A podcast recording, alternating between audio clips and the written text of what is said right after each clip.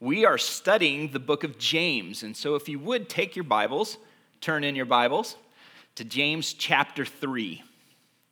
James chapter 3.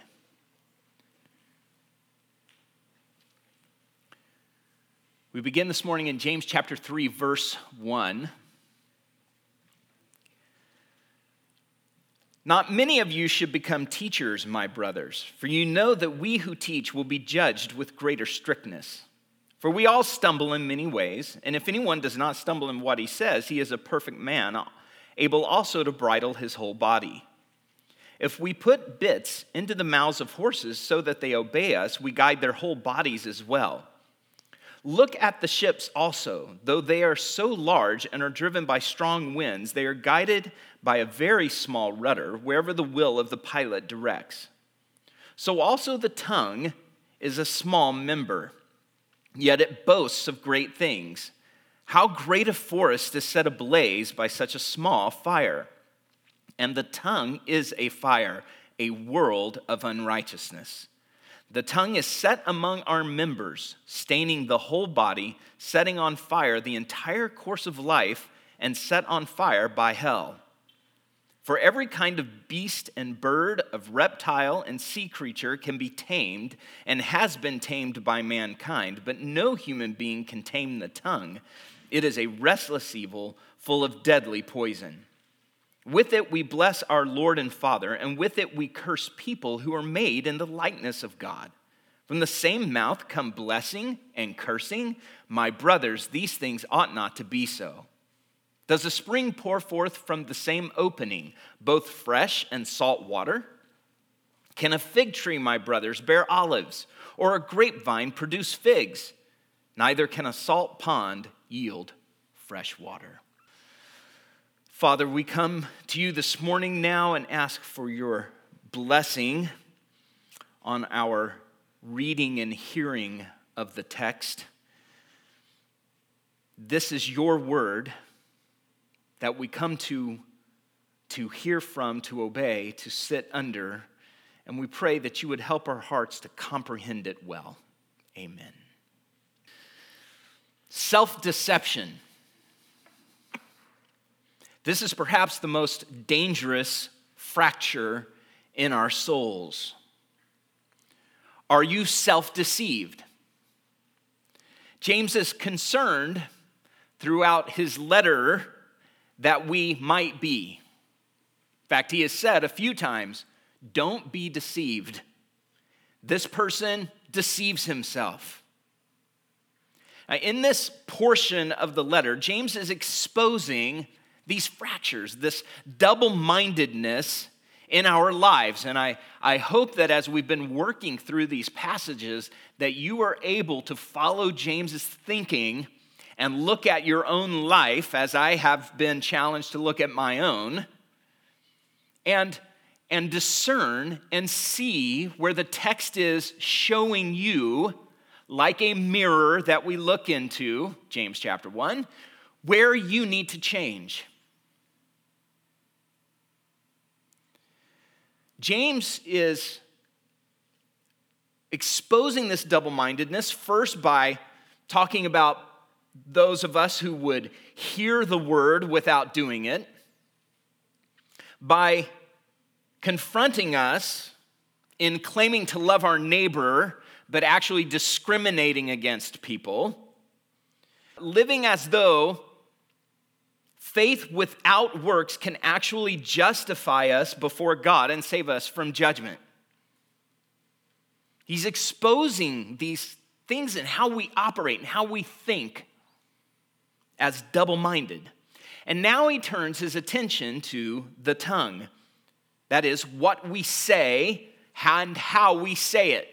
It isn't just the words that we say, it has to do with how we communicate. And the tongue is the instrument of speech. How often have you said, if you're, if you're a parent, how often have you said to one of your kids, if you aren't a parent, you were a kid, and how often did you hear, it's not what you said, it's how you said it? The tongue is where all of that comes from. The Bible has a lot to say about the tongue, In the Old Testament, especially the wisdom books, Psalms, Proverbs, Ecclesiastes, of them all, Proverbs provides us with the clearest teachings and warnings about our speech, both evil speech and wholesome speech, the power of the tongue to, to heal, to mend, to encourage.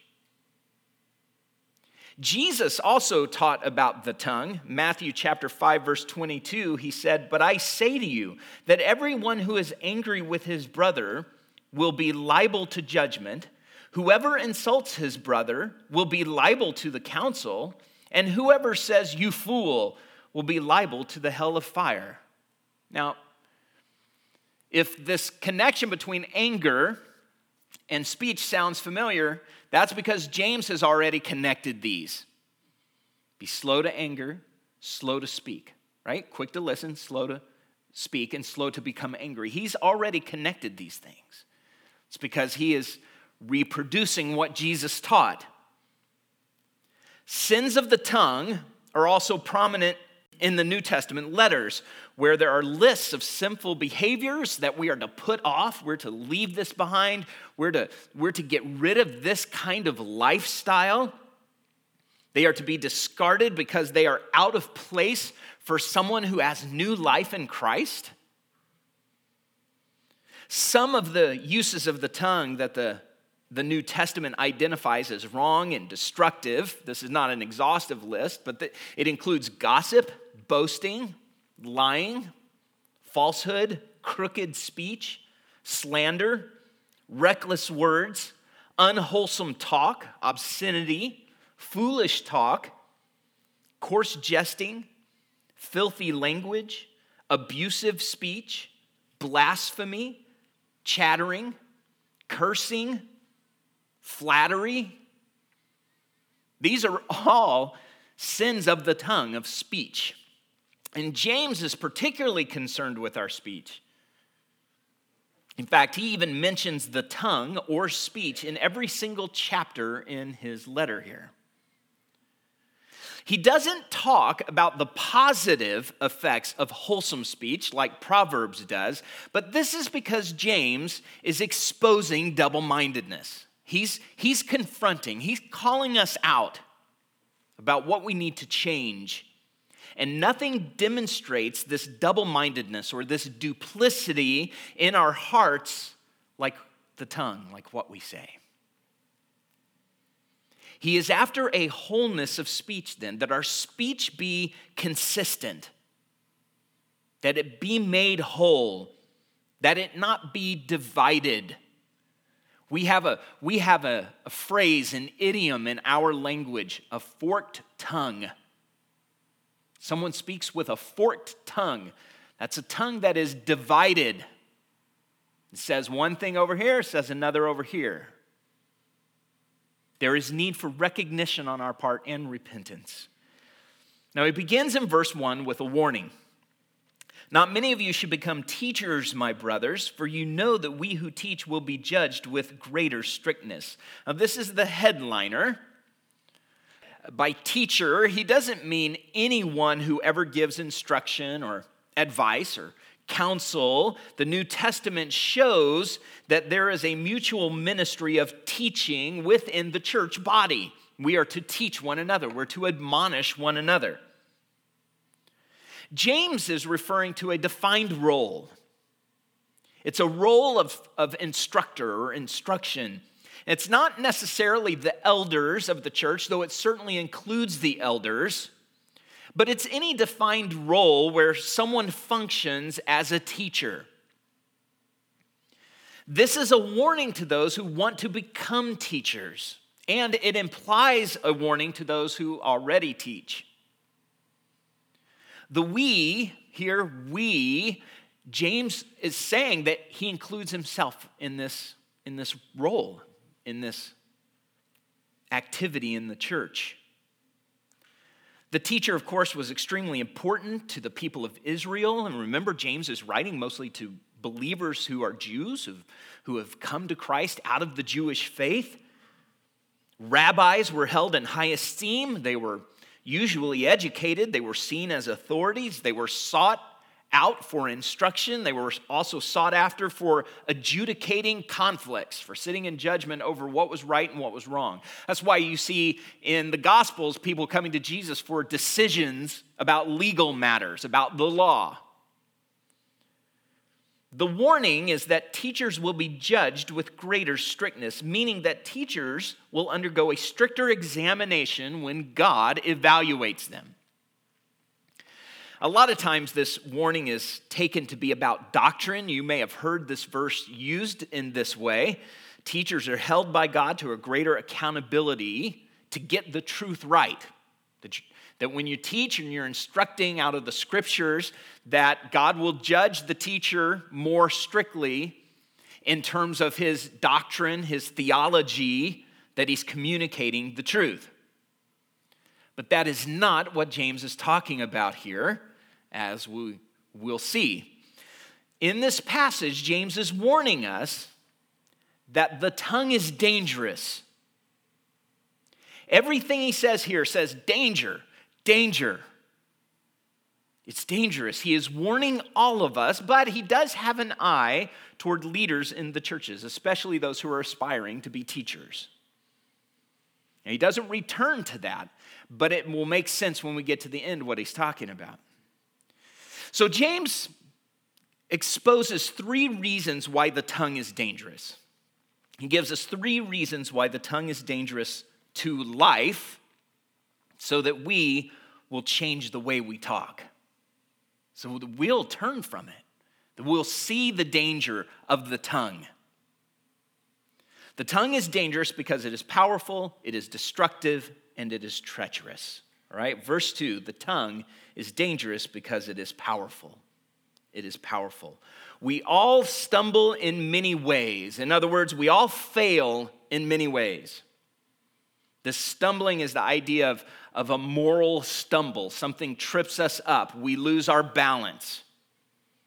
He used the same word back in chapter 2, verse 10, when he said that if someone keeps the whole law but fails in one point, stumbles, same word, stumbles in one point, he has become guilty of all of it. So if he fails or stumbles, we're guilty of the whole law.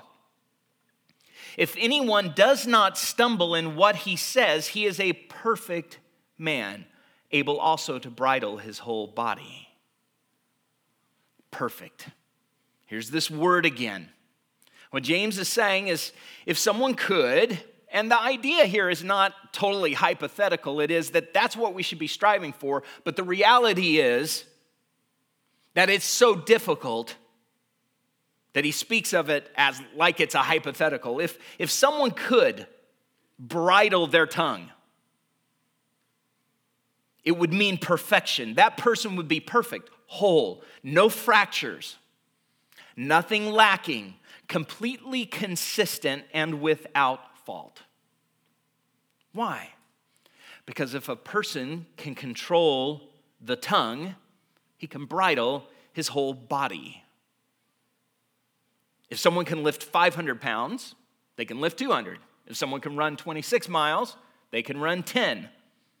If you can do the more difficult thing, you can surely do the easier thing. If you master what you say, you can bring any and every aspect of your life into check. That's what James is saying. That's how powerful, that's how influential the tongue is which launches James into two illustrations to portray the tongue the tongue's influence, just how influential it is over your whole life. And he uses two common, everyday, universal objects a horse and a ship. Each of these is large, powerful, but is controlled by something small. Verse 3 We put bits into the mouths of horses so that they obey us. We guide their whole bodies as well. A bit, of course, is the small piece of metal. Sometimes it's made of rubber. Uh, it's connected to the reins, and it was placed in the back of the horse's mouth. And there's actually a very sophisticated science and an entire industry that is devoted to horse bits. Some are larger, some are smaller, some provide less control, some provide more control. Some ha- are, are styled for jumping horses, some for training horses. Some are smooth, some are shaped like a corkscrew, some use springs, some are straight, some are angled. So there's a whole, like I said, there's a whole science and craft behind the bits, using bits in horse's mouth. The bit works because it applies pressure to the horse's tongue and gums, which are very sensitive areas in the mouth. When the left reins then are pulled, that causes pain and discomfort on the left side of the horse's mouth, which turns his head, which then turns his whole body? The whole horse follows we guide their whole bodies as well. James's point is this a horse is a large, powerful, noble creature that is controlled of a very, very small, seemingly insignificant object, a bit.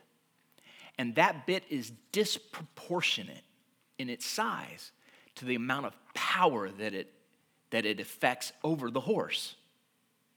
Verse 4 Look at the ships also. Though they are so large and are driven by strong winds, they are guided by a very small rudder wherever the will of the pilot directs. So powerful is a rudder, James says, that a pilot can even overcome such external forces as strong winds. These are storms or gales. And remember, of course, James is not thinking of big ocean liners like he's thinking of ships that sail. But by the simple, skillful use of the rudder, he can overcome those things. Even in our own day, with all of our technology and advances in naval craft, we can see just how powerful the rudder is. Some of you may remember an incident that took place almost 20 years ago when a cruise liner called the Norwegian Sky did a faceplant just up here in the Straits of Juan de Fuca. The Seattle Times reported that the Norwegian Sky, quote, was about 70 miles west of Port Angeles when it suddenly turned at a high speed, causing it to list eight degrees. Water sloshed out of the swimming pool, threw objects off shelves, and sent passengers to the decks. End quote. Now, whether this was a navigational error, or whether it was a programming error, or whether it was some sort of digital malfunction, it turned out that the computerized autopilot turned the rudder when the ship was going at its normal speed, not at a slow speed to turn, but at its normal speed. The, the autopilot turned the rudder and slap, sideways she went, causing 78 injuries and Fortunately, no deaths. By the way, the Norwegian Sky was an 853 foot boat weighing 76,000 tons. That's 152 million pounds on its side, tilted simply because the rudder turned. So the rudder, again, disproportionate in size to the ship but has this great influence. Don't think that because the tongue is small and life is big, that the tongue is insignificant or something to trifle with. The tongue's power is disproportionate to its size. As a bit turns the horse, as a rudder determines the course of the ship, so your tongue exerts great power great influence despite how small it is. The point is that we control, uh, that as we control our tongues or fail to control our tongues, the whole direction of our lives is determined. So, first of all, the tongue is dangerous because it's powerful. It's powerful. Secondly, the tongue is dangerous because it is destructive. It's destructive. Verse 5 So also the tongue is a small member, yet it boasts of great things. Now, here, James is not talking about boasting as in prideful boasting. He's saying that the tongue may be small, but it can legitimately claim mighty accomplishments. But the example of the power that the tongue exerts here is a negative one. How great a forest is set ablaze by such a small fire. Now, no one has to explain this truth to us in the Pacific Northwest. We experience great forest fires almost every summer. Now, Western Washington, where things are plenty wet, we just suffer the smoke from them mostly. But we all know how easy it is for these fires to start. One spark, one flash of lightning, one cigarette butt carelessly thrown. And thousands upon thousands upon thousands of acres of forest are destroyed, and often property, and sometimes lives are even lost. James says, verse 6 the tongue is a fire. The tongue is like a bit, the tongue is like a rudder, but the tongue is a fire, a world of unrighteousness. It may operate like a bit and it may operate like a rudder, but this is the very nature of the tongue. This is the very nature of how we talk. It is destructive. The bit and the rudder illustrate the tongue's power, but this describes something small producing something vast and out of control. The tongue is a fire because the tongue is by nature destructive. Fire doesn't exist unless it is burning something, unless it is consuming, destroying something. Our speech is an out of control wildfire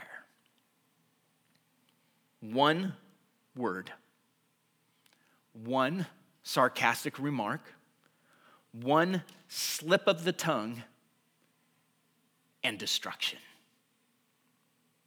Quickly.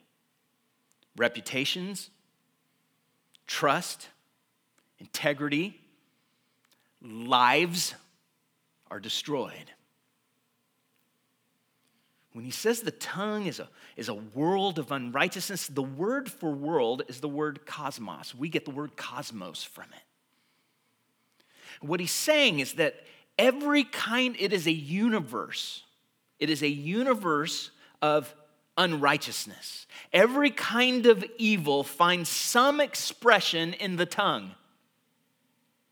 In other words, it is, in a sense, because it is so small, it is a microcosm of all unrighteousness. Whether that's anger or jealousy or pride or lust, the tongue has the destructive power to express and ignite it all. And even though a microcosm of evil to itself, it has cosmic ramifications. It is set among our members. There it is, it's placed. Our words, our speech. But the tongue stains the whole body. It's set among our members. Th- three phrases then James uses staining the whole body. Like a tiny bit turns a huge horse, a tiny rudder steers a massive ship, the tiny tongue stains or defiles the whole person setting on fire the entire course of life. When it defiles the person, it burns everything around it. Set on fire by hell. The origin of the tongue's destructive bent, James says, is a demonic one, a devilish one. Hell itself fuels it. Every one of us knows how one word said in just the right way can wound us so deeply. It only takes one stray word to wreck somebody's life. One careless comment can cost you a lifelong friendship. We all, at some time or another, have been the victims of this fire, and at other times, the perpetrators. the tongue is dangerous because it is destructive. Thirdly, the tongue is dangerous because it is treacherous. It is dangerous because it is treacherous. James looks back at the creation account here, beginning in verse 7, and he recognizes, I think in the back of his mind here, is God's command to man and woman to subdue the earth. And he's saying it's being accomplished. Part of that is the taming of the creatures, every kind of beast and bird, of reptile and sea creature can be tamed and has been tamed by mankind. But no human being can tame the tongue. It is a restless evil full of deadly poison. So while every creature is being tamed, the tongue eludes us. This animal is more vicious than any beast, faster than any bird, and more powerful than anything in the depths of the sea. No human being can tame the tongue as a general rule of life. Perhaps it is most similar of these creatures to the crafty viper, since it is full of deadly poison. But the key word here is restless. It is a restless evil. It is important because James has used this word before, though you might not recognize it in your English Bible. But it is the same word that is unstable in chapter 1, verse 8. He is a double minded man, unstable in all his ways. This is the person who prays to God for wisdom. Ask God for wisdom. But instead of trusting God to provide the wisdom that God singly, very holistically gives without ulterior motive, instead of trusting God to do that, this person then doubts God, sits in judgment against God, and divides out whether or not God will actually do what he's promised he will do.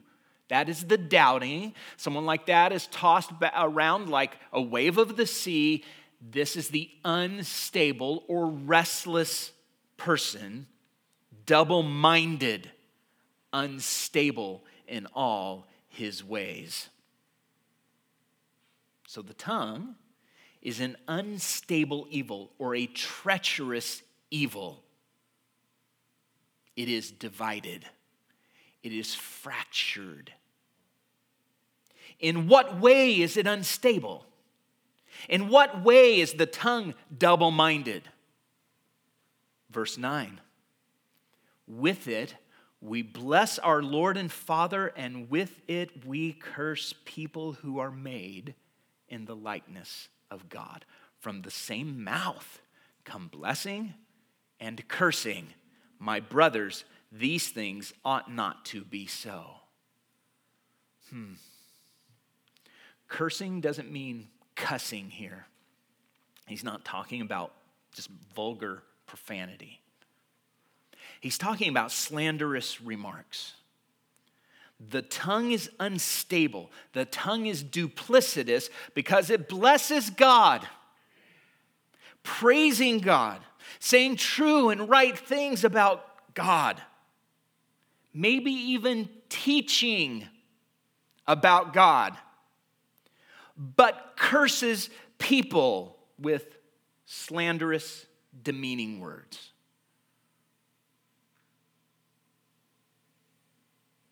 Isn't this the same point that James has been making over and over again? My brothers, these things ought not to be so. It is utter absurdity it is beyond comprehension that the mouth that produces blessing toward God could gush with cursing of people. Especially blessing God, but cursing someone who is made in his likeness. Do you see the absurdity of it? But you see, we neglect that truth when we cut someone down. James wraps up his point by pushing the impossibility of such a thing. Verse 11 Does a spring pour forth from the same opening both fresh and salt water? No. No, it doesn't. Can a fig tree, my brothers, bear olives, or a grapevine produce figs? No. No, they can't. Neither can a salt pond yield fresh water. Nope, can't go in that direction either. Salt can't produce fresh, and fresh can't produce salt. There is no such thing as a spring that produces fresh water one day and salt water the next. It is a geological impossibility. And yet, our mouths can produce blessing one minute and the very next minute produce cursing. This is what James is saying. Cannot be so. Likewise, fig trees produce figs, olive trees, olives, vines produce grapes. James sees the mouth as a fountain, and its words are the waters that flow from it. Is this possible? Salt water and fresh water? No. Only an unstable person, only a deceived person would stand under an olive tree and say, Where are the figs? Where are the figs? But that is what the di- double minded person does. He or she says, I'm a freshwater spring. I'm a freshwater spring. Curse, curse, curse.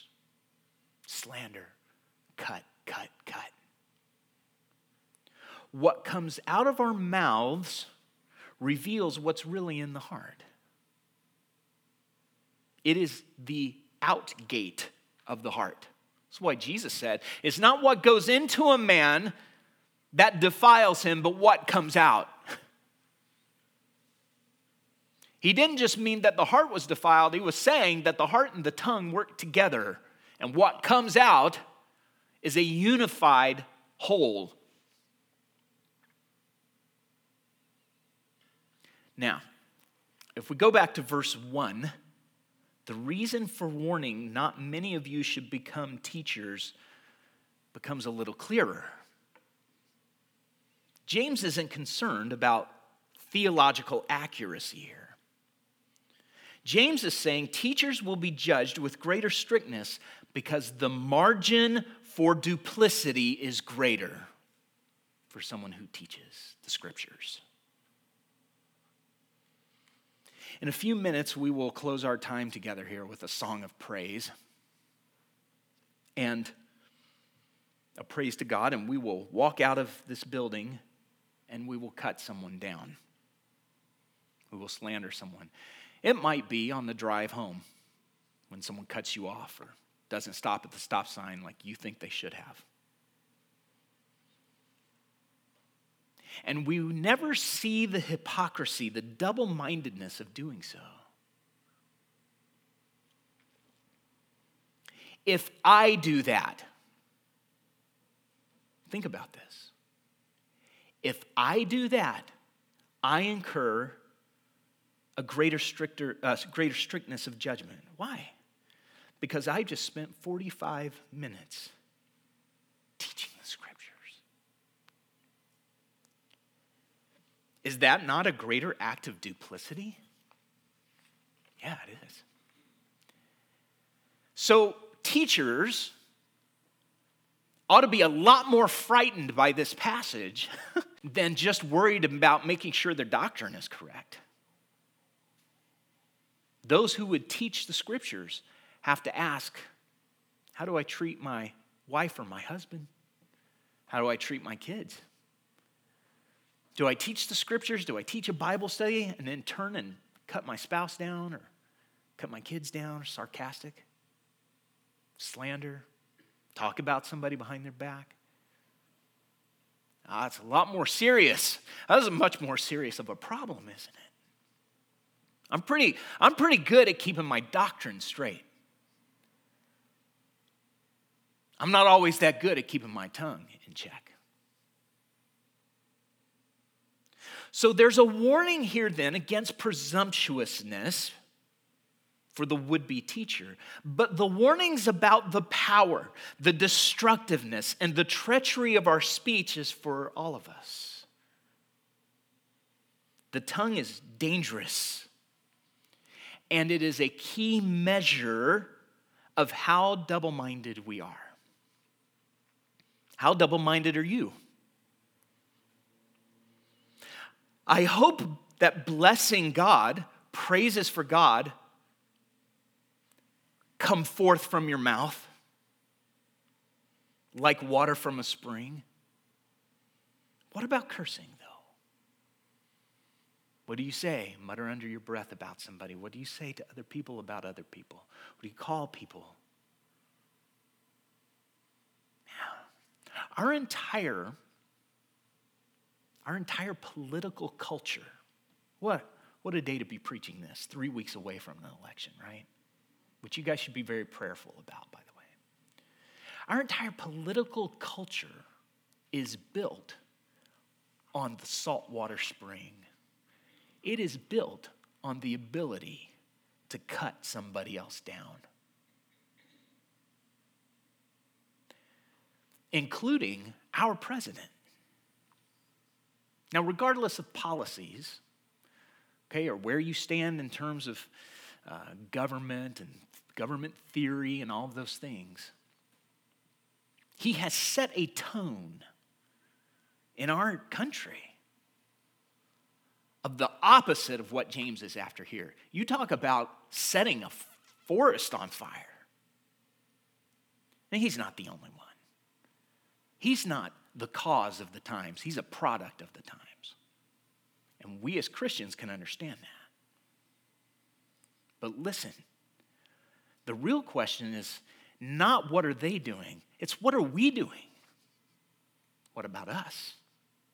My brothers, these things ought not to be so. Lord, we need divine help.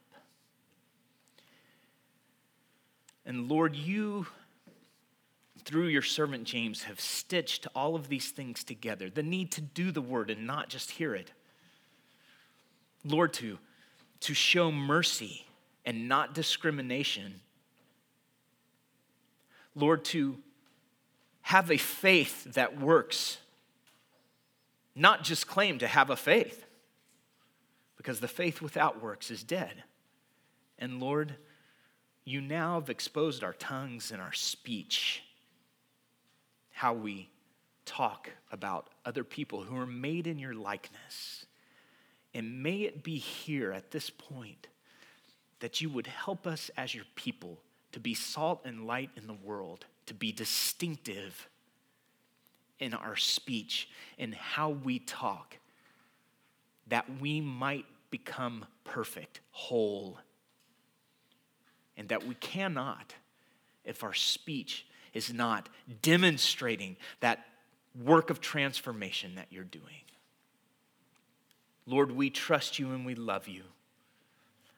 And as we sing now and prepare our hearts for your table, we pray that you would, you would bring us to conviction, that you would bring us to repentance as we need it. Lord, that you would remind us of how great your forgiveness is, and that it is only by your grace that we can take these steps and live these ways. In your great name, we request these things.